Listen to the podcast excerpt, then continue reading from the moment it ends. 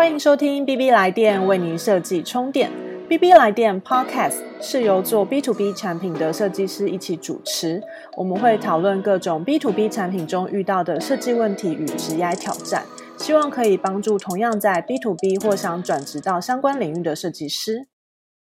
Hello，大家好，今天呢，我们邀请到一位特别来宾 Vicky，他的工作呢，相信大家应该很陌生又熟悉，就是我们常常求职路上会遇到的猎头。今天本节 Podcast 呢，我们会聊聊猎头的工作内容，然后求职秘籍跟最敏感的话题，市场的薪水集聚等等的精彩内容呢，你们绝对不能错过。就那我们来欢迎 Vicky。Hello，Vicky，欢迎 Vicky。Hello，Hello，CC，Hello，大家好。那就是很荣幸来上 V V 来电的这个节目。那 Vicky，你要不要来跟我们听众自我介绍一下，说你的工作啊，或者是你的背景之类的？好，对我是 Vicky，然后我是专门负责软体这一块的猎头顾问。那我们软体这块可能就会把职能区分，可能像是工程师、设计师、PM 等等，只要在软体领域，都会是我们这边来负责的。然后我大概做猎头四年多，然后我其实是从大三就开始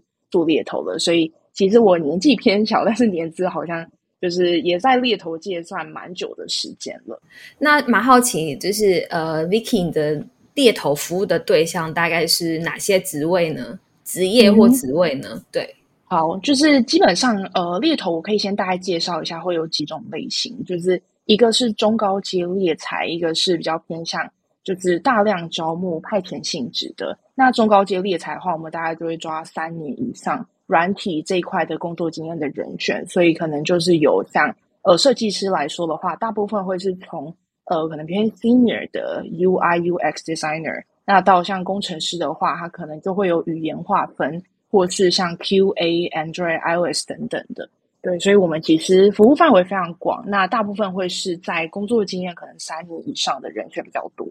哦，那比如说，嗯，我也蛮好奇，说除了你们会去找人才之外，你们本身会去做一些像服务职来的咨询吗？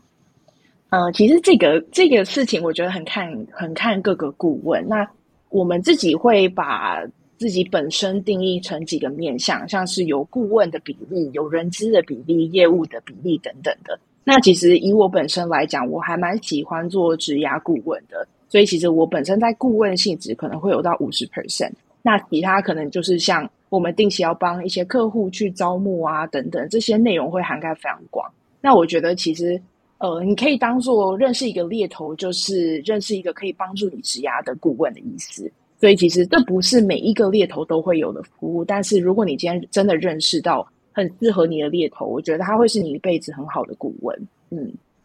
诶，那 Vicky，我有个好奇，因为你刚刚提到说啊，你们会特别服务三年以上的人人才这件事情，那我很好奇，那如果我们的资历只有三年以下的话，我们可以找猎头吗？呃，我觉得是可以的，但是我先讲为什么会设定三年以上，因为其实中高阶猎才本身。他会有带一笔顾问费用，所以公司在聘用这个人的时候会加上这个成本。那其实，在三年以下，因为本身年薪一定会比较低，然后再加上就是相对比较 junior，他们可能在各个求职管道比较容易收到履历，甚至去做校园征才等等的。所以，其实我会比较建议，就是一到三年工作经验的人，尽量透过自己的管道或是朋友的管道去招募。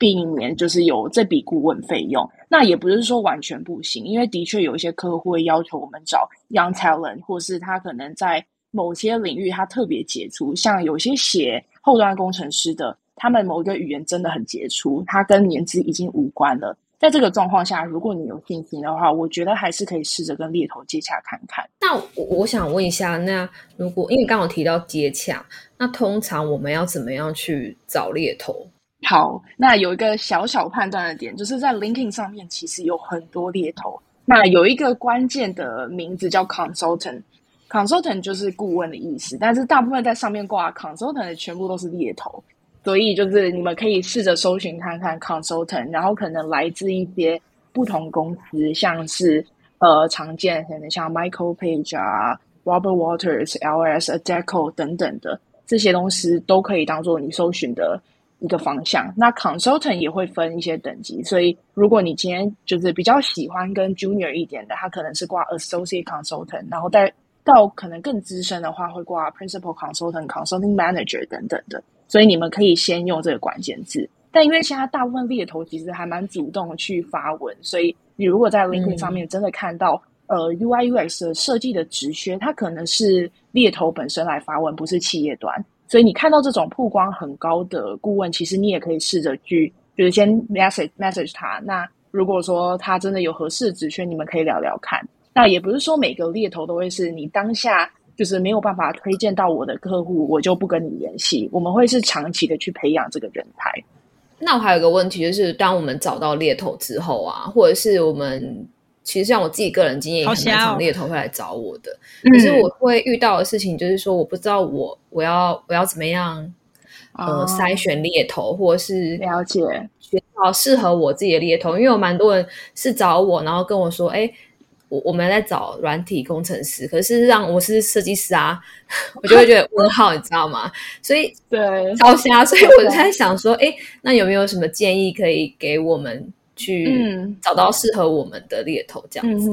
对，就是真的有一句话叫做，哎，好的猎头跟就是日本制造的压缩机一样非常稀少，我们很爱讲这句话。对，所以其实我觉得不要排斥大量去接触猎头，但是有一个筛选关卡。我先可以先讲一下合作流程，通常会分第一次接触。那这个第一次接触可能是猎头直接打电话给你，或者还有 LinkedIn 讯息你，或者任何形式去接触你，这就是你们的第一次接触。那你在这个第一次接触，我觉得你可以去分享你的状态，比如说你为什么想要求职啊，你想找什么方向。接着，通常猎头会跟你加一个联系方式，可能是 Line 或是一样在 LinkedIn 上面，或是 Email 去跟你保持联系。那我建议是你在第一次接触的时候，如果你觉得他讲话蛮不专业的，或是你觉得他好像就是单纯想要 put 你去一个你根本不适合的位置，可能他在 sell 你一个 UI UX，但是那个公司你完全没有兴趣，或是说他今天明明知道你是 UI UX，他又要 sell 你 PM 或是其他位置。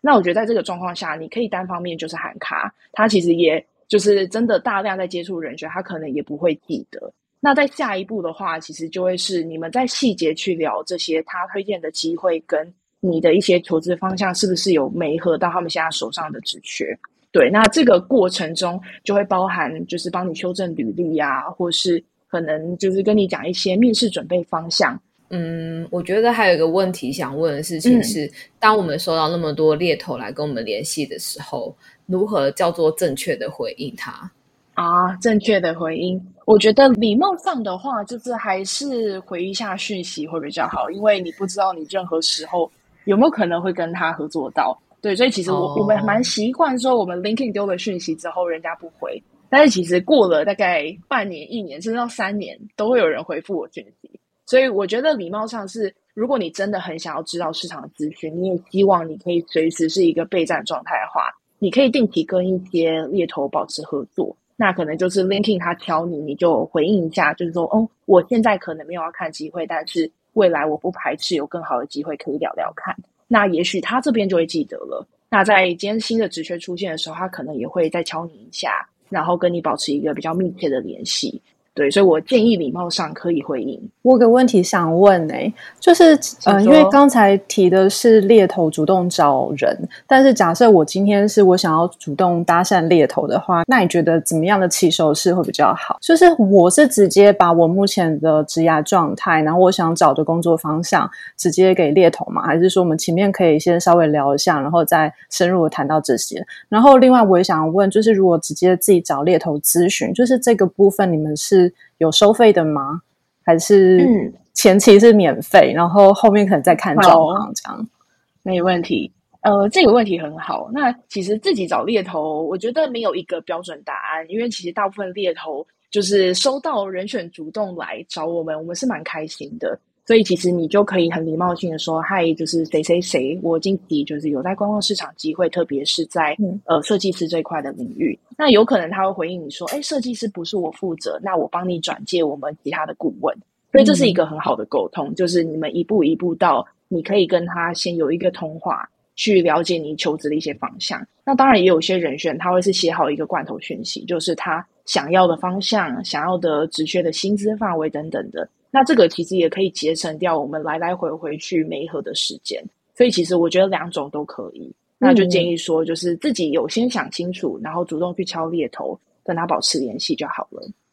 然后针对就是呃，你刚刚另外一个问题是收费的部分，对，呃，其实很多人一开始会误会，就是这件事情要收费，但是其实我们收费的对象是客户，所以其实人选在跟我们联系是完全不需要任何费用的，在不管任何一个阶段，你都不用付任何一毛钱。那如果有有人跟你说要付钱的话，你就自己躲开来了，就是应该是诈骗。哦所以说那个不是常态，就是收费不是常态。应该是说你们不会收费，OK？对，那会看到收费的可能是职涯顾问，就是现在有很多人会去搞一些像职涯证照的这种，可能他会是白 hour 去计费的。那我们至少猎头的部分，我还没有听过要收费的状况。我想问一下，就是网上还听过个叫做职涯教练，但是他跟 consultant 还是不太一样，对不对？对，因为职涯教练他可能就不会到像是。帮你推荐履历的这个动作，因为我觉得猎头其实虽然它叫做猎头顾问，但它本身其实有很多，他会更了解你，然后更就是跟着你去从就是开始搜寻工作的方向，到最后拿 offer 入职，然后到未来的所有联系。我觉得猎头是一个比较偏向一条龙的，但是职涯顾问他可能就是单次你今天遇到一些呃你职压上的状况，你可能跟他约一个小时，像是咨商的这个环节。对，所以我觉得这两个本质上比较不一样。嗯嗯嗯嗯，我想问一下，就是刚刚 Vicky 有提到说，呃，在我们跟猎头接洽的时候，可以看一下他的专业程度。但是有点想问说，那这个专业程度通常是你会用什么方式去判断？除了你刚刚讲到的，呃，可能用一些 title 年资，或者是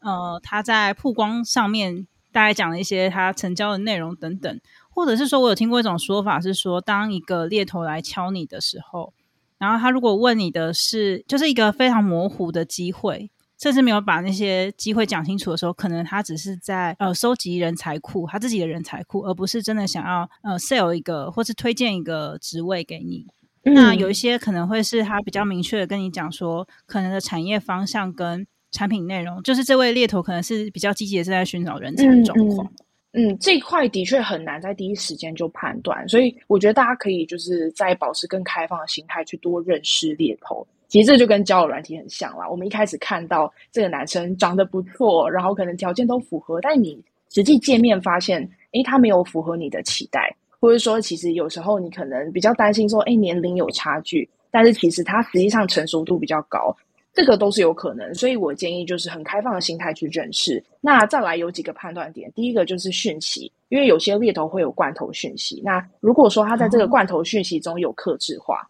就是嗨，比如说嗨 Wendy，嗨 C 友，嗨 CC，这些就是我觉得第一个最尊重人就是你名字要打对，因为很多猎头名字打对或是。嗨是空格的，所以就代表说他大量在撒讯息。对，所以第一个我觉得有没有看到他的用心，然后再来就是他讲的职缺内容。我必须说，因为猎头本身有一些行业规定，我没有办法直接说我在帮哪一间公司找人，所以我们会讲一个比较偏向呃，我在找一个呃，可能是设计 leader 的位置，那他是一个外商公司等等的。其实讲的模糊是很正常的，但是你接下来要看的就是他跟你的电话内容，他有没有比。就是一般的求职管道展现更高的价值，比如说你今天同样在一零四 K Grass 没看到一个直觉，上面提供的内容跟他讲的一模一样，那其实你没有必要透过这个人增加你的这个成本。但是如果他开始讲到就是诶这个公司的卖点，或是呃这个公司他觉得就是这个职缺上没有在 JD 上面提到的一些条件，可能他们 potentially 想要一个能够带人的位置。或是他们今天其实比较偏好什么样性格的人，这个是你在 JD 看不到的，所以要如何在这个沟通过程中展现他的差异，以及就是展现出他比其他管道更优秀的地方，这个都是我觉得在对话中其实会非常明显的，就是分这个高下，就是会有一个高下之分嘛。对，然后再来就是 chemistry，chemistry 就是讲白一点，就是你未来都要跟这个人就是合作同一个位置嘛。那如果说你跟他沟沟通，就是觉得就是觉得不是很舒服，可能他讲话太就是就是很专业，但是又有点容易激怒你，或是他讲话比较轻浮啊等等，这些我觉得都是。你自己可以适时轰去喊卡的，所以没有一定要说，就是今天这个人来找你，他跟你讲的这个位置，你就只能透过他来投递。你可以有很多方式自我去判断，对，所以其实这个是很多人选在没有接洽猎头之前，他并不知道的。所以有些人可能会在电话中就是听到一个位置，就说 OK，那你可以帮我投履历，但是后来这个猎头就消失了，因为其实你没有得到是更后面的。你看到他就是可能在讯息上跟你的往来，然后他回复速度啊等等我觉得在第一通电话尽可能的就是先去判断这些资讯，你再往下去把你的个资给他。对，所以避免说就是大家好像接完电话，好像各自就已经被收集到了，其实是不会的。就是你可以先透过自己自己的判断，然后来先去筛选说你要不要跟他联系。嗯，哎，那我想问的事情是，嗯。一般的求职管道跟找猎头这个管道，对于面试者来讲啊，嗯，哪一个是真的比较有价值的？嗯，好，这也是很好的问题，非常好奇。对，我觉得有一个很直接的事情，是因为其实很长，你投履历，因为人资他们可能收到履历会非常多，以及他们不是百分之百在做招募，所以你有可能投完之后，好像哎石沉大海了。为什么就是都没有被回应？但我觉得猎头至少在这一块可以做出很大的差异化，是我们的履历基本上是很有机会会被回复的，因为我们就是一直追杀，然后就是我们希望透过我们这边投履历的人都可以得到一个回应，所以就是可能就是哎，你的履历他们看完之后没有兴趣，或是哎他们想要往下，因为你可能哪些点特别适合他们，所以其实投递管道差异呢，最第一个点就是你被看到的时间点，可能在猎头这一块会稍微比较早一点点。但也有些公司其实本身是很大量在看履历的，这个状况我觉得就真的要看每一个公司在招募上的速度，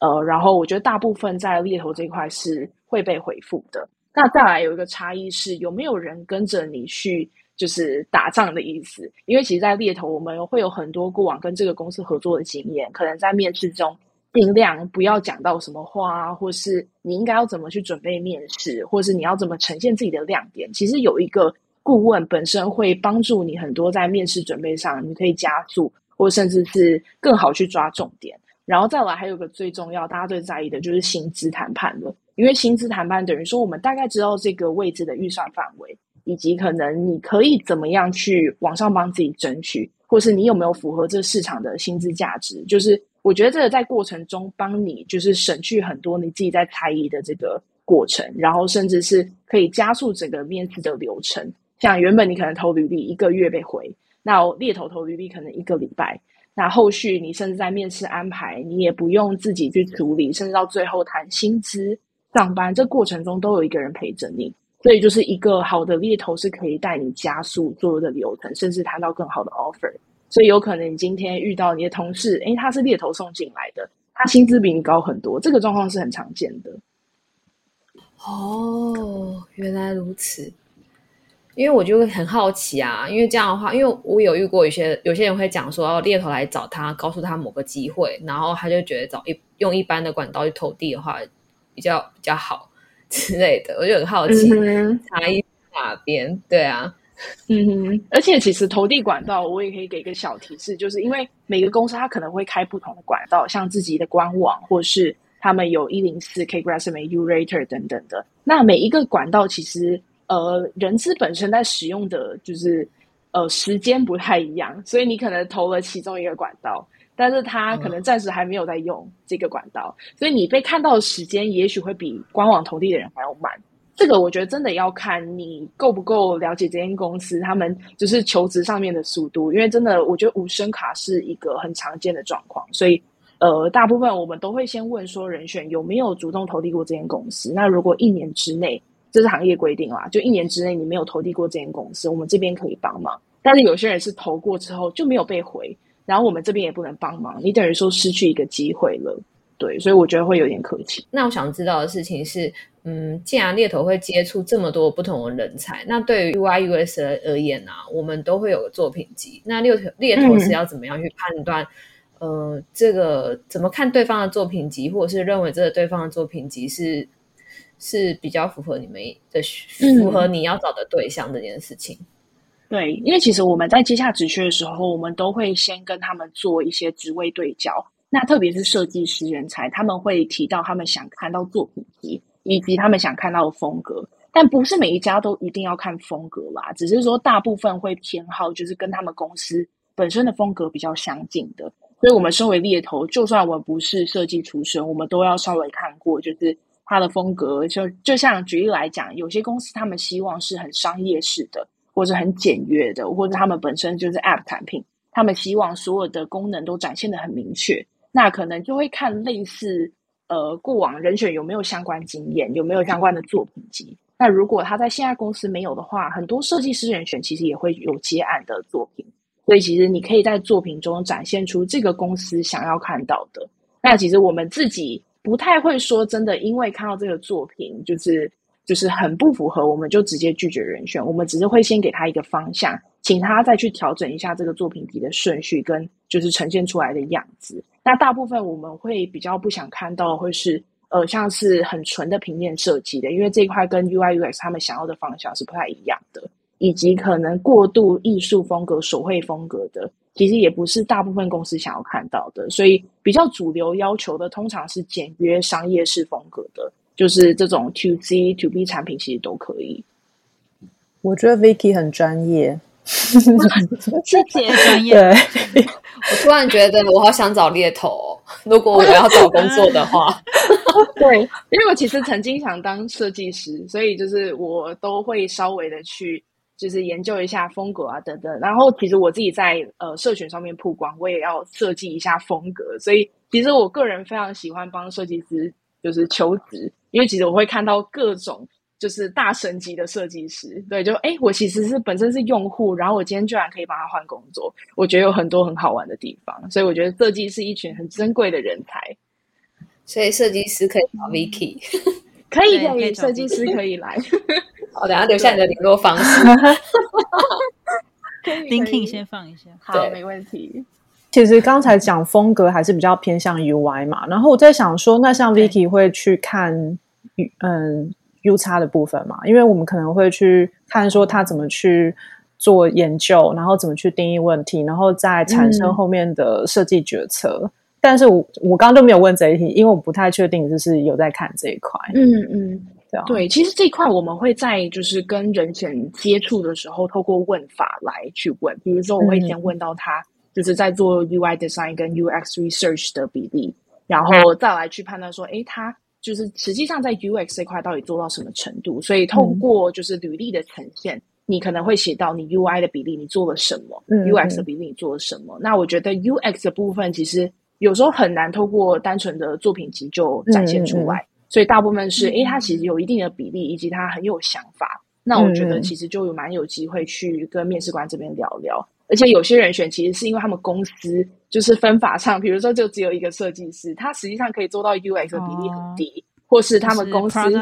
对 product designer，然后有些公司又要加他兼 PM 啊，兼一大堆的，所以其实我觉得如果单纯只看说他原本工作比例，其实也很容易说不小心漏掉一些其实很有潜力的人才。对，所以其实通常我们会在履历上比较清楚呈现他这两个部分他实际上做到的东西，来让 hiring manager 看。嗯嗯嗯嗯，那我想到一个非常极端的例子，就是有没有可能，就是猎头他是不停的 sell 这个职位给那个 candidate，但是并没有铺入全部的资讯，所以导致就是其实 candidate 要做的是想要做的事是呃有一个设 U 差的工作好，可是事实上他到了公司就发现 U 差 PM 什么都要做。这件事情的发生，我觉得很极端啦。但是我就很好奇，有没有这类的故事出现？我觉得会耶，因为其实猎头有些是比较偏包装的，因为它等于说直缺是它的产品嘛，那他要努力让这个产品被卖出去，所以有些就是猎头他可能会用过度包装的方式。但我觉得就是大部分的人选其实是可以在面试中去判断的，因为也有可能猎头本身被这个公司骗的。比如说，他们说：“哦，我就是要找就是 UX 的人，结果进去之后根本就没有这个比例啊。”那这个状况有可能是连猎头本身都被骗。所以我觉得是求职者其实有很多是你在跟猎头接洽，以及在跟公司接洽的时候，你要多问问题。你要去就是反问他说，那就是这个比例会多少，或者说，哎，前期大概多久会纯做 UI 的事情？那大概什么时候可以开始接触 UX，以及他们内部的设计团队的比例，这些我觉得都可以问。那问完之后，你应该自己能够判断这个有没有可能是地雷。对，所以其实 我觉得有可能猎头本身被骗了，然后加上他们自己也过度的去卖这个职位，那我觉得人选尽可能把自己脑袋。脑袋打开，就是聪明一点去判断。嗯，好像还有一种状况是，比方说公司可能也会有变动，比方说本来要这个职位，但是等面到你的时候，那个职位又不见了，等等，就是会有各种变动的状况。嗯，对，尤其其实从去年年底，就是在就是大环境变化之下，其实很多公司的人才就是人事冻结，然后也没有这么大量开职缺，所以这个变动更大哦。我有听过，真的是一一年就是。组织变化非常多次，然后商业走向一直变化，所以其实人选也可以透过就是询问他们公司近几年的状况来去判断，比如说就是呃，可能他们实际上的 business model 到底是什么，然后近期的这个就是商业上面的表现，因为你也很怕说今天呃，假设一个新创公司他跟你讲了很美好，但结果你继续发现他们的就是财务状况根本就不稳定，所以其实这个真的有很多问题是，我觉得近几年人选真的要多问问。然后去自己脑袋要判断，对，那就是真的蛮常见是组织变动吧。我觉得近几年就是大家会比较偏向佛系的去看待，对。但是如果这个会影响到你本身的升级的话，我建议大家就是要多问问题。嗯，所以其实最后那个面试环节，你有什么问题？这个环节超级重要的，很多人就会说没有。我觉得刚刚解答够清楚，我建议就不要这样回答，你尽量问问题，一定会有你想知道的。对，因为最近这几年不是因呃景气不太好嘛，所以很多大公司会预先裁员。所以如果我好，如果好奇啊，如果这个人选曾经被之前过的话，其那个会影响猎头愿意合作意愿吗？或是公司会愿意还有的意愿吗？其实我觉得完全不会，甚至呃有可能对猎头来说更有价值。原因是这样，因为你被之前嘛，所以你可能现在是待业状态。待业状态的话，就代表你更愿意去配合所有的面试，然后你甚至可以提早上班。其实对猎头来说是好的，但是当然也有遇过状况，是他真的是能力有问题被资遣的。这个状况其实我们在第一次接触的时候，其实用听的就大概听得出来了。所以我觉得，如果你真的是因为大环境影响你被资遣，这是真的完全不用害怕，因为我们都知道说近几年市场比较不好。你今天被之前不一定是你能力有问题，有可能真的是公司商业的决策。对，所以其实呃，我觉得要先心里拿掉那个可能我被之前这个想法，然后用一个正常的求职角度去跟猎头这边合作，然后不要隐瞒，因为你对他隐瞒真的没有好处。因为最后呢，你在入职的时候，你还是要缴交很多的证明嘛。那如果你当时就是没有说你被之前，那最后可能会影响你自己的声誉。对。我想问一下，如果员工是被之前的情况下，其他像猎头或者是其他公司是有可能会知道的吗？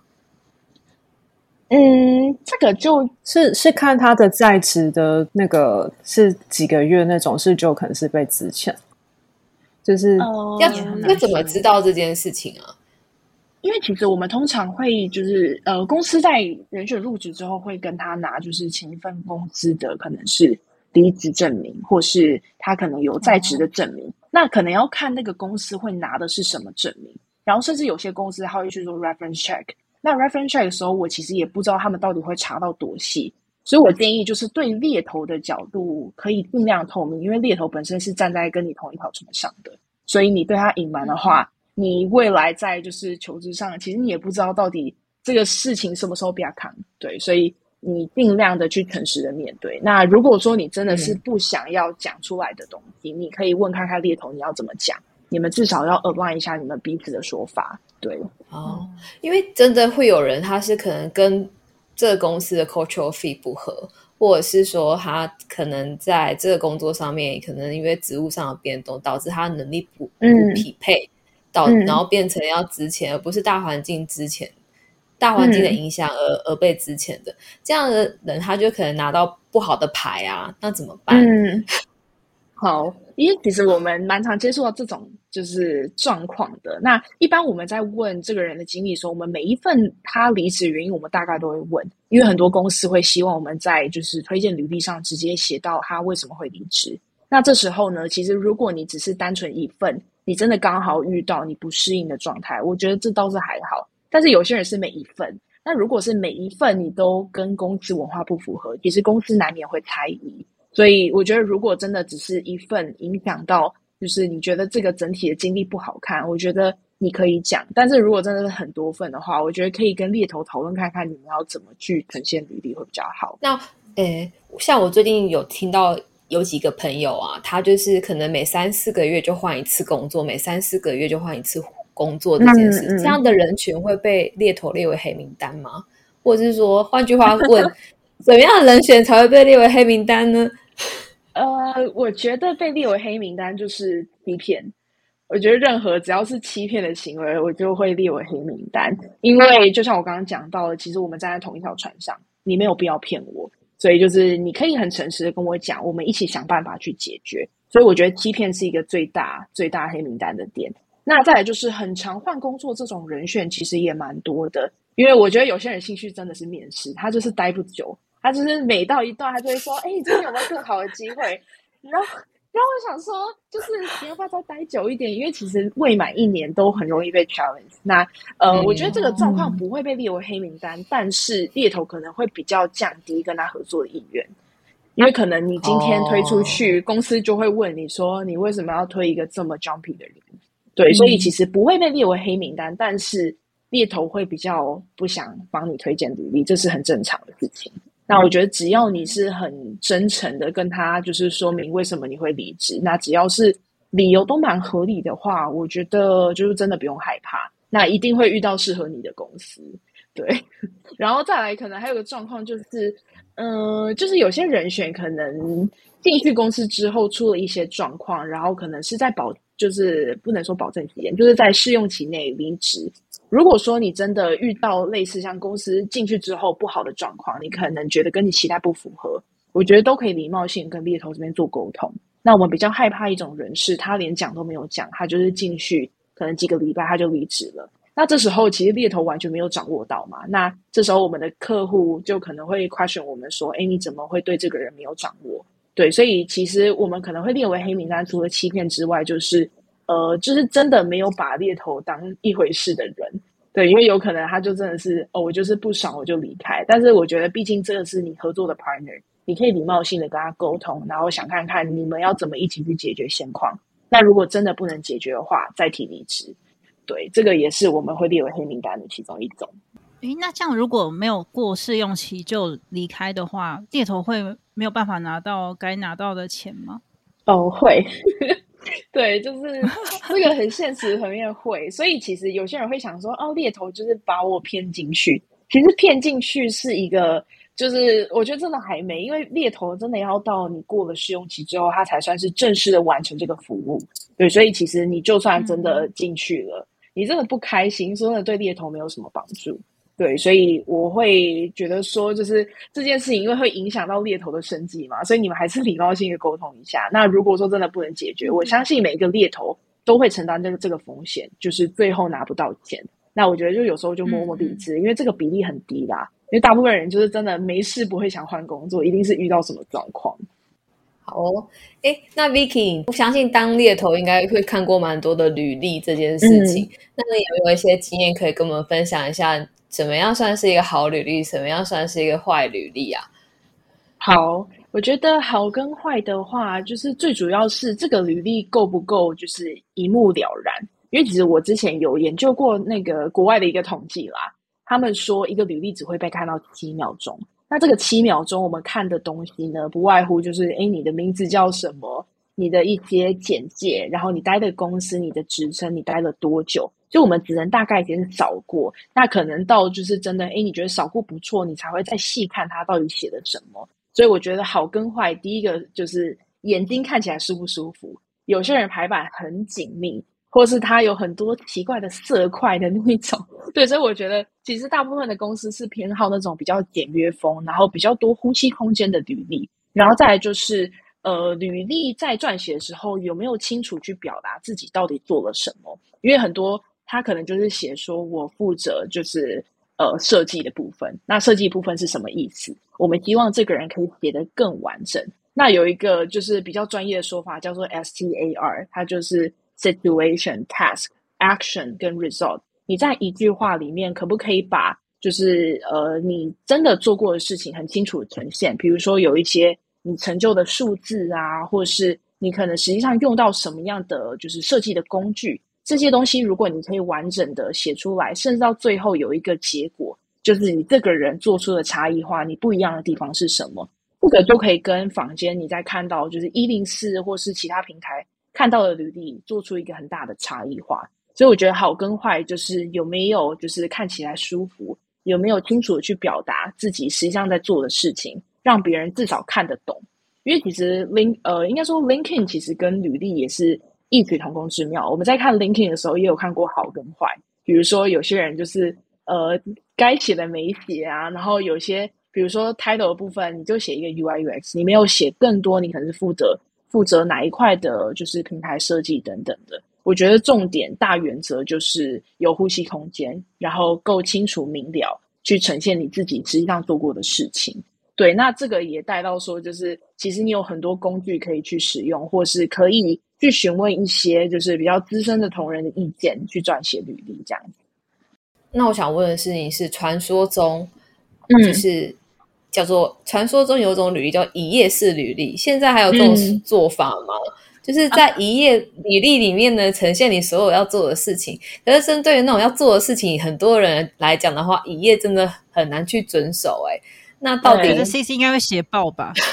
那一页里面就变成超级，大家都会写包，因为我们可能还会去搞一些考命的题之类，都会有很多东西。对啊，对，那到底要怎么样去整理呢？对啊。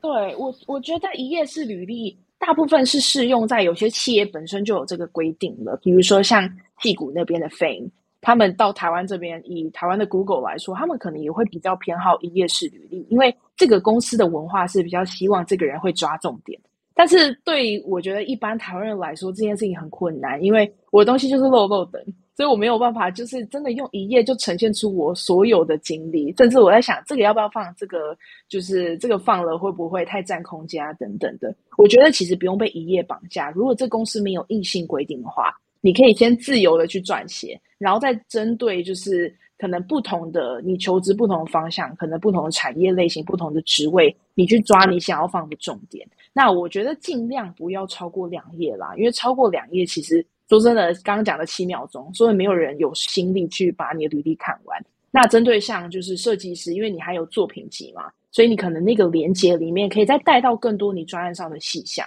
所以尽可能不要超过两页，这是一个大原则。那一页的话，我觉得真的不一定。如果你真的经历超级超级多、超级丰富，我其实蛮喜欢看很长的履历。然后我本人的履历就大概是两页，嗯。哦，那那针对像是十年经历的伙伴，或者是可能七八年以上，嗯，讲到七八年以上经历的伙伴，哈，他可能经历的工作已经四五个这么多，然后可能每个工作要做的内容都那么多。其实你会建议我们说，大概多久前的工作我们是不用放的吗？比如说我大学毕业后的毕业后的实习工作可以不用放，等等的之类的，嗯。啊，这个的话，我觉得实习就不一定要放，这是没有错。但是我觉得有时候你很难猜测说这个公司到底最喜欢你什么经历。有可能今天这个主管在你实习的公司待过，然后他可以去做一些 reference 等等的。所以我觉得比较聪明的做法是，你可以还是把每一份经历写上。但是如果真的很久远以前，可能十年前好了，你就只要写你的公司 title、年年纪，就应该说这个经历多久。你只要放这些东西，然后像实习的话，有些人就会把它放在学历下面，就是一句话，就是 intern at 什么什么什么地方。对，然后其他经历，如果你真的觉得跟这个经，就是跟你要投递的公司比较相关的话，你可以多一点篇幅来撰写。那其他你就点到为止。那如果你真的觉得超级不重要，当然可以拿掉，没有问题。了解了解，我觉得很实用哎，因为我们当我们 我们的听众有一些是很资深的设计师，他他们可能会很常遇到这样的问题。对对对，而且有些人他会有各份重叠，然后有自己创业啊、side project 等等的，对啊，就有时候不知道怎么取舍。那我觉得大原则也是，你今天要投递这个公司，他会想看到你什么经历。如果真的有相关的话，我觉得可以尽量放，没关系。嗯，或者是就是准备一个长履历给 Vicky，然后 Vicky 就跟你说，你想要投这个公司，可能在意的是哪些？对，刚刚 Vicky 说长履历他接受，所以我们就是要找猎头啊，因为找猎头他会帮你看说，其实你放什么样的东西，什么样的关键范例或关关键事件才会对这个公司有帮助，这样子他会愿意看到你。错，没错。好，那呃，接下来就是想问的事情是，那我们其实今年其实还蛮大家最常用就是 Chat GPT 嘛，所以嗯，我我也蛮好奇，就是说，嗯，我们要怎么样用 Chat GPT 来提升履历这件事呢？猎头这边就是 Vicky 这边有什么样相关的经验吗？嗯嗯嗯，有。其实我本人每天都在使用 Chat GPT。那我觉得 Chat GPT 的出现本来就不是来取代人类，而是要让人类跟它。一起 co work，然后带出更好的成绩。所以，像其实呃抓重点这件事情，我很常教 Chat GPT，因为人选有时候呃传来的东西真的是超级长。那如果我真的是每一个细项都要去摘要的话，也蛮麻烦的。所以我有时候会下一些指令，让 Chat GPT 来帮助我去做摘要这个动作。对，所以其实我觉得未来在可能写履历上，其实可以大量透过 Chat GPT 来帮忙。比如说刚刚写到的，就是不知道到底就是我要怎么去把这个落落藤的履历去摘要，其实可以透过跟 Chat GPT 的互动，来帮你把这些就是很长的句子去精简化。可能某一个单字可以取代一句话的话，我觉得可以通过 Chat GPT 来帮忙。那当然也有遇过很好笑的案例。就是有些人可能本身的英文能力没有很好，然后他就会把他的中文履历丢进去翻译，然后翻出一个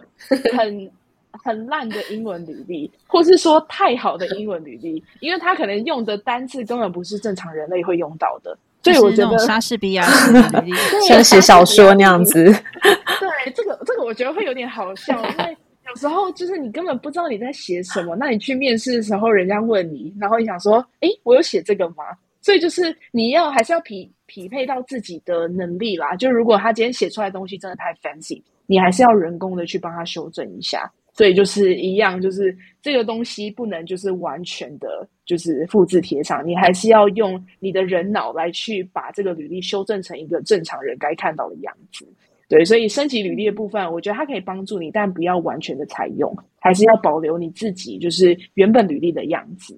那我蛮好奇，现在可能大家流行同间公司会待两到三年就会想要转换，那你有遇过那种比较 stable 求职者？嗯，就是他在同间公司可能已经待了七到八年以上。那以猎头角度来看，这些求职者可以怎么样去撰写他们的经历，凸显自己的优势呢？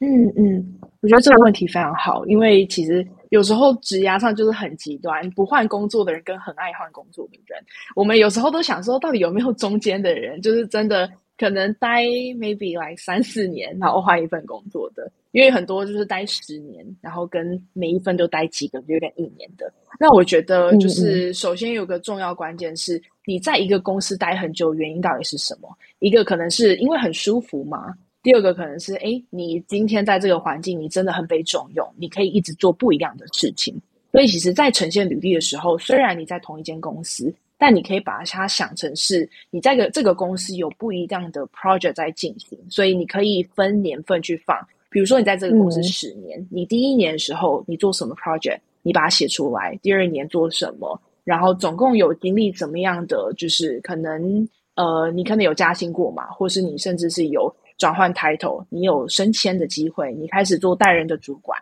其实每一个经验，你其实可以透过里面在细节，你到底做了什么样的事情，来让人家看出说，其实你不是一个就是真的单纯很安逸的人，而是你今天在这个公司，因为真的有很好的平台，以及你是公司很重视的人才，所以你还可以待那么久。所以尽量在就是履历上呢，呃，每一份你可以甚至挂号写到。你这个 team 是什么做什么的？然后你这个 project 是做什么等等的，所以就是每一份虽然说看起来很久，但是你细节上，你其实每一年在做的事情不一样。其实我们并不会对这个人有任何就是觉得他不 OK 的想法。但反观就是有一块人选是他真的很安逸，然后像是我们可能问到他薪资的部分，他就说他这十年没有加薪过，这个状况是有的。那我们就会真的会比较怕啦，因为很怕说他今天出来就是看市场机会，他不适应。或是他根本就是有点对不到市场的价值了。比如说，他们公司用的技术很老旧，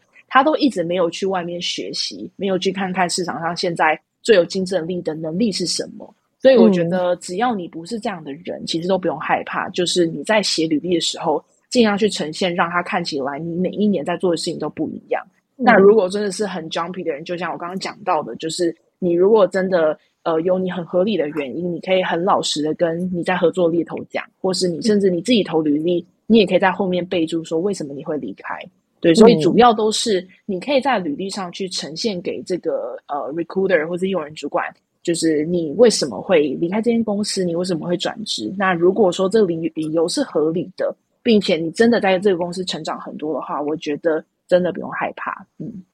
那我想再加问啊，就是像有看到一些 candidate，他们可能是在社群里面蛮活跃的人，他可能会是呃某某社群的讲师，然后或者是他嗯到处去巡回演讲，然后或者是他有参加什么新创或者是副业等等。那我想问的是，猎头会怎么看待这样的状况？然后你们会觉得这个推荐给公司是加分的吗？嗯，这个我觉得很看他那个社群的活跃程度是什么，因为有些人是把就是可能社群当做自己的主业，然后工作才是他的副业。那我觉得只要你今天在这个领域里面是闪闪发光，我相信大家都会喜欢。但是如果你闪闪发光、铺露出来的东西，他们看完之后反而觉得，哎，你其实讲的很空泛啊，怎么样的？所以我觉得要看你自己到底有没有有料，再去看你要不要放这个精力。对，如果真的是他们也在这个社群很活跃，然后你只是因为可能话比较多，或者你今天真的是比较出风头的，我就会建议看你到底想不想这样放，因为不一定是加分的。但其实我们本身对于呃在社群上比较活跃的人格特质，其实在未来就是面试的时候，其实通常是还蛮加分的，因为他们一定比其他就是可能 engineer 更会讲话，然后更会包装自己。那这块其实，在面试的时候的确是加分的，但是社群一样活跃程度，我有看到很不好的案例跟很好的案例，所以就是看你到底想不想要把很不好的案例先给公司。呃，真的很会讲，但是他的能力不够。对，像有一些可能在开课的讲师，他们在教，maybe 是教 data 教设计，但是你看到他做出来的东西，你就会嗯满头问号。对这个状况是有有见过的，那有些我我自己就会建议他们不要放这些经历，因为有可能今天用人主管看到就是就笑了一下，对，就是一个菜鸟来教别人 写东西，对，没错，就是也是满脸问号哦，真的会满脸问号因为说真的，社群就是在真的 follow 你的人，也许他真的不是这个领域的专业，但是他一觉得你讲的很有道理，然后就跟风跟着你去做。对，就是这些人还是会有一定的影响力，但他有影响力不代表他真的能力很好，所以他今天到底是只是会讲话，还是他真的很有料，所以他分享出来的东西很有用。对，其实蛮多。呃，公司的高阶主管，他们都有在经营社群，那他们其实都会分享到很多他们就是职涯上的心路历程，不单纯只是像传教士的概念。所以我觉得，如果我自己也没有很喜欢看哦，就是单纯的传教士，就是把自己讲的很屌很屌，对，结果真的去面试之后还是被打枪，对啊，嗯嗯。很有仪式感，嗯，我就是嗯嗯，不像透露是，突然回想了很多事情，嗯，嗯没错，这个会剪掉吧？这段会剪掉，我觉得可以放上去。哦，好。哎，那那 Vicky，我想再问的事情是说，呃，当我们看完真的写完一个履历，我也完成一个面试，那最重要最重要的环节就是我们要去谈一份 offer。嗯，这件事情，那呃，我觉得谈薪水对于对于呃台湾人来讲，或者是东方人来讲，其实有点不好意思。或者是不知道怎么谈这件事。那呃嗯，Vicky，你有没有什么一些给我们的建议呢？我们要怎么跟公司谈薪水？嗯，好，可以。我觉得首要是要先了解，就是你这个职位在市场的行情是什么。那这个要怎么了解呢？其实我相信坊间有很多资源，像呃美国有一些平台，什么 Levels FYI 啊等等，你其实可以看看到一些薪资范围，这个是有参考价值。然后再来就是台湾有很多猎头公司或者人力顾问公司，他们都会出一些市场报告。那市场报告就会根据你不同年资，可能一到三年、三到五年、五到七年、十年以上，它会有一个薪资的范围，这个就会是。呃，统计了很多人的数据得出来的，所以你今天在谈之前，你要先知道这个市场的行情，然后对比到你现在的薪资到底在市场行行情里面的哪个地方，然后再来就是你在跟公司谈之前呢，你应该会大概知道他的薪资范围。如果他今天是开在可能 K Grass 没 U Raker，他们通常会写一个薪资范围，但如果他真的没有写的话，我可能会用问的，就是我在面试最后他问我薪资的期待。我可能会先讲我现在的薪资，然后顺便问他，就是他们目前公司这个预算范围到底在哪里？然后透过这个预算范围，你去对标说你现在这个薪资跟他们的薪资范围落差多大？然后再来就是可能你一般转职，大部分的人会追求可能十 percent 到二十 percent 的这个成长。那如果说你今天薪资其实很合理的落在市场很合理的薪资范围，然后也落在那个市场报告里面的范围。我觉得你可以很大胆的提出，你以往可以有加薪这个幅度，但也必须说，就是设计师本身，呃，在市场上，我觉得薪资水位有一点点难谈。像我近期其实遇到一些比较高阶的人选，他们就是薪资真的太高了，所以在谈 offer 的时候，很长就是无疾而终。所以，如果你今天单纯是目的是你想要拿到 offer，然后你也觉得你薪资有点超过市场行情，我建议就是你可以多一些谈判来跟他达到一个你们两个都可以去接受的范围在哪里。对，那呃，我觉得这个谈判的部分其实不用不好意思，因为最终呢，只在做选择的人是你，也是公司。所以，如果说你今天没有去谈判，然后你最后觉得薪资不满意，你就不去了，其实也很浪费双方的时间。所以我会建议求职者就是很大方的讲出你家的薪资范围是什么范围，然后你期望的薪资范围是什么范围。对，哎，那我想问哦，因为你说其实我们在换公司的时候会期待一个薪水的调调整嘛，就是一个幅度的调整，那可能是十到二十 percent。可是就是对于我们这些求职人，我们有需要提出证明说为什么我值得加薪吗？嗯哼。呃，我觉得这个就很看公司，因为其实有一些比较传统的公司会，就是好可能他跟你拿很多薪资证明之外，他想要让你证明为什么你值得这个薪资。但我觉得，如果说你真的觉得就是我转职，因为我要离开这间公司，我就是需要比现在薪资还要高，我才值得转换。比如说，我现在公司真的工作内容比较少，然后压力没有那么大，我今天要换到这个公司，它很明显工作。内容变多了，压力变大了，它可能距离比较远，各种原因都会造成，就是你一定要有这个，就是足够的动力让我转职。除非像是有些特殊状况啊，有些人选他就是真的很想进这间公司，然后他就是真的那种非他不可啊，然后他们那边真的有很致命的吸引力，也许还可以再讨论。但是大部分人在转职本身呢，你薪资就一定要成长，因为你未来在就是内部加薪，其实你都会有一个条幅。如果说你今天这次转职没有调幅，你再等到他们下次就是内部的，就是加薪，可能是一年后了，那你到时候会不会觉得很可惜？当初你没有把薪资再谈更好呢？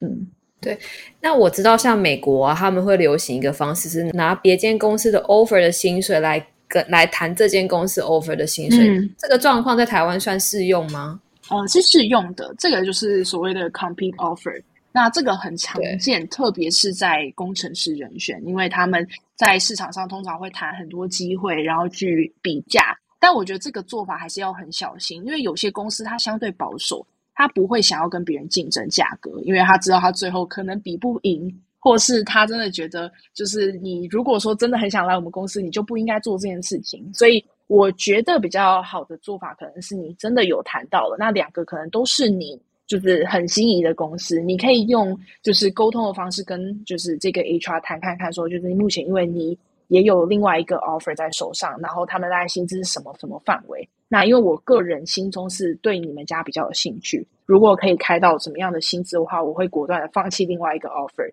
这个做法是常见的，但是就真的要小心。如果你今天遇到的公司偏保守的话，有可能他会搞砸你的 offer。所以就是，如果你真的薪资不满意，你在做这件事情啊，尽可能不要就是真的把你谈到越多 offer 当做你的筹码，因为最终呢，在在市场越来越不好的状况下，很多 HR 真的都不想要竞争了。像早期在币圈的薪资真的开的特别高，他们里面可能就会加 bonus 加了很多，然后可能会比就是一般公司多了五十万。那有些公司看到这样的 offer，想说那你要不要就去了？对，就不要不要跟我谈价格，你就去吧，我尊重你。然后一年之后再来找我，所以就是真的，有些人会说什么币圈的公司打坏行情之类的，是是真的。对，就是呃，有些人的薪资有点太高，那我觉得自己心里还是有要有底，说你到底值得多少钱嘛。那如果你单纯就是想说，就是你非害我不可，但他们没有觉得非害你不可，那你有可能就是双方期待有落差，然后就会让他们就是决定可能就是先用其他人啊等等的。嗯嗯嗯嗯嗯，像像我们在谈薪水的时候，其实我们也是可以跟猎头去讨论嘛，讨论说，哎，我们可以怎么谈比较好这件事情。可以，其实我们在第一次接触都会问到薪资，那这时候我们就会先去对焦期待。你可能会先讲一个你的期待薪资，那我们因为本身有接触非常多人选，我可能就会跟你说，哎，我觉得你其实可以再谈更高一点点，或是说我建议你期待薪资可以再稍微的拉低一点，不然我们现在的选择不够多。所以，其实，在跟猎头配合，也是要让你更接地气一点，就是你真的知道市场想要怎么样，就是的人才，然后可能薪资范围在哪里。所以，就是真的不要自己凭空去想象就漫天喊价，因为最终呢，你有可能真的不了解市场，导致最后别人觉得你狮子大开口，然后觉得你就是只看钱，但也可能你真的不是这样想，你只是不知道市场到底是什么行情而已。对啊，嗯嗯嗯。好啊，那我要问一个大家引颈期待的一个问题，就是现在台湾的那个 UI US 设计师，他们市场的行情大概是落在哪个范围？有没有一些建议？那我们听众们来参考参考一下。好，没问题。这个我觉得首先就要看你到底是呃，可能是纯 UI 的设计，还是你是 UX research。我们目前接触到，当然在 UX 这一块，因为也是很多未来的趋势嘛，这块的薪资可能会比单纯的 UI design 再高一点点。但我比如说，其实设计师本身，呃，薪资范围会拉得非常非常大。我们有遇过真的很贵，可能到 maybe 两百万的人选，然后我们也遇过六十万都不到的人选。对，所以其实这个真的要看你今天待的工资。所以如果好，我们今天抓一个平均值的话，我们大部分遇到可能三到五年的人选，年薪通常是在可能八十五万到可能一百出头，然后再可能更资深一点的，我们是抓可能就是一百到 maybe 是一百二、一百三不等的。那我会就是一般。就是一般我们在看人选的时候，其实还是要看他待什么样的产业。像我们遇过可能新创公司、币圈的这些，他们薪资会包含很多像奖金的部分。我就觉得这个真的要再另外谈了。那我自己我也不知道为什么，我接受到的人选年薪大概都在一百二十万以下，以及现在在市场上你看到像 K Plus 他们开出来的薪资，也大部分都是在一百二十万以下。对，我不知道，就是各位会有什么样的看法嘛？因为其实我也很好奇，说是不是这个天花板就是在这里？哎，我想问一下，两百万的设计师，他的资历跟职等会是什么啊？应该是资深资历很资深诶，有些会超过十年的。那大部分他可能会是 senior 的。那因为设计师本身主管职位就比较少了，因为很多公司就是在节省预算啊等等，他们不一定会还有一个设计的主管。所以大部分都会是资深 IC role 的角色，然后可能他待一些比较偏外商公司，他们会开到这个薪资范围，或是有些他是海归的，他待过美国的一些新创软体公司，他们也可以在薪资这块做一个比较大幅的调整。对，但是这件事情一样，面对到他们在外面求职的时候，薪资就是不一定每一个都可以对标到他现在这个两百万的水准。所以他可能要要降薪啊等等的，所以通常这个过程会有很多就是谈判，就是你跟公司谈说，就是什么样范围你可以接受。那目前他们预算范围，因为如果他在求职网站就写顶多到一百二好了，你其实也很难超过这个预算范围。嗯嗯对，所以其实目前坊间真的，我觉得在台湾市场，在设计这块的人才还是薪资方面普遍是比其他工程师低了一点。嗯对，但我很期待这件事情慢慢的改变啦，因为我开始遇到有些公司他们在求职设计是可能特定领域，像三 D 这一块、Unity 这一块，或是他们可能会分很细，说纯 UI 的，然后 US research，甚至到 US 整个框架设计等等的，他们有机会把薪资再往上提升，所以我觉得可以上看到一百五没有问题。我在想说，未来的话，如果是 product designer，应该是会比纯 UI 跟 US 更好吧？因为他其实基本上是做做全端设计师，就是他从对 UR、UI、US 他都可以做，然后甚至去验证或是去看，呃，就是工程交付那一块是不是有做好？嗯对啊，嗯，没错。其实我有观察到一个趋势，是很多呃蛮高阶的，可能像是 PM 的 head，他们是有设计背景的。然后也有些公司在他的 JD 里面，就是比如说前端工程师或是 PM，他们希望这个人有 UI UX sense。这件事情其实就是如果真的是非设计背景出来，我觉得不容易啦，除非他自己有在接案啊等等的。所以其实我觉得 UI UX 它未来可能会展现在不同的职能上面。那也不排除说像 Product Designer 这个角色，它会取代掉原本可能就是很不不同类型的，它甚至可以兼做 PM，可以兼做什么。但整体还是要看说，就是如果像你们就是很纯设计背景的人选，会不会想要做这个转换？对，非常谢谢 Vicky 的分享，然后刚听到你分享非常多，就是有关于求职的技巧啊，然后怎么谈薪水啊。其实大家都知道，今年其实经济真的蛮不好的，然后市场不好的情况之下，呃，其实也身边也蛮多朋友其实不停在求职。那你有没有一些建议可以让我们这些可能在求职的人可以继续保持的一个心态吗？好，没问题。我觉得大方向就是，呃，永远不要因为自己没有工作，或是今天遇到市场状况不好的时候就没有信心。因为我相信这个未来就是一定会有就是上上下下的状况，像今年经经济状况不好，也很难保证说明年就一定会回稳。但是你本身的竞争力其实只要在的话，我觉得永远都不用担心。你今天被这间公司 lay off 的，也许某间公司它是需要你这样技能的人选。对，所以其实本身保持个人的竞争力，你就真的永远不用害怕市场状况不好。因为其实今年也蛮多猎头公司，呃，我觉得整体业绩表现不符合之之前就是好几年就是很大好的状况。但是我们也没有办法说，因为就是短期这个状况不好，我就否定自己身为一个猎头的价值。所以我觉得再怎么样，就是还是相信自己的能力够好，然后是符合市场的，并且永远保持一个弹性。比如说，今天你真的因为技术落后了，你就去学一些新的语言、新的技术，或是参加一些读书会，永远在市场中保持一个有竞争力的状态。我觉得不管大环境怎么样，就真的都不用害怕，你们一定会找到很好的工作，然后你一定会遇到很好的猎头的。嗯，这是大家真的是不用害怕。那这也适用年龄年龄很大的人吗？哦，可以啊，我我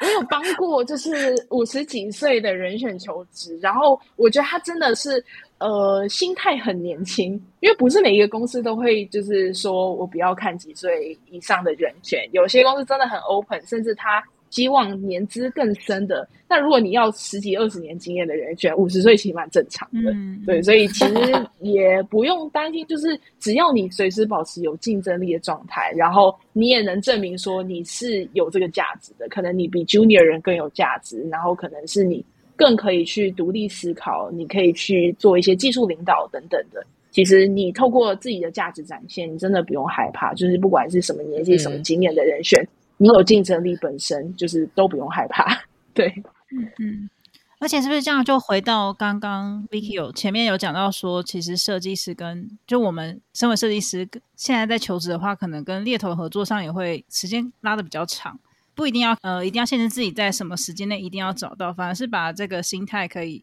应该说心情可以再放宽一点。如果经济上没有太多压力的话，然后可以跟猎头比较培养长期的关系。没错，没错，就是真的要有耐心。就是我们没有在看当下的，有些那种是在看当下，但是我都是有点像培养皿，就是我把人一直一直放进去，然后有一天他一定会变成我这边可以帮忙的人选。那甚至这个时间我有拉最长，可能有到三四年左右。对，所以尽量保持一个开放的心态，然后有耐心，长期去看待，不要因为当下就是市场不好而就没有自信。嗯，对，Vicky 真的是设计师或者是各求职者的好伙伴嘞。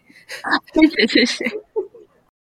嗯，今天呢，我们非常感谢 Vicky 分享了这么多，就是谈薪水的技巧跟怎么样写出好的履历等等的。那最后想请 Vicky 呢，可要不要跟我们听众分享一下你的联系方式啊？还有你想要宣传的东西呢？可以可以，那欢迎就是未来在软体领域任何人选，如果你有想要做一些职涯咨询啊，或者想要求职的，都可以在 LinkedIn 上面搜寻，就是 V I C K I E C H E N Vicky Ken。然后呃，稍后可能 B B 来电这边也会提供，就是我们这边有一个订阅月报的连接，那每个月都会寄送就是最新的市场的直缺给你，那可以透过这个方式就是保持 updated，然后保持有竞争力的状态。那谢谢 B B 来电今天的访问，谢谢 Vicky，本集 podcast 就到这边结束喽。如果你喜欢我们今天的内容，欢迎订阅、评分或者分享 B B 来电。大家下次再见喽，拜拜。拜拜。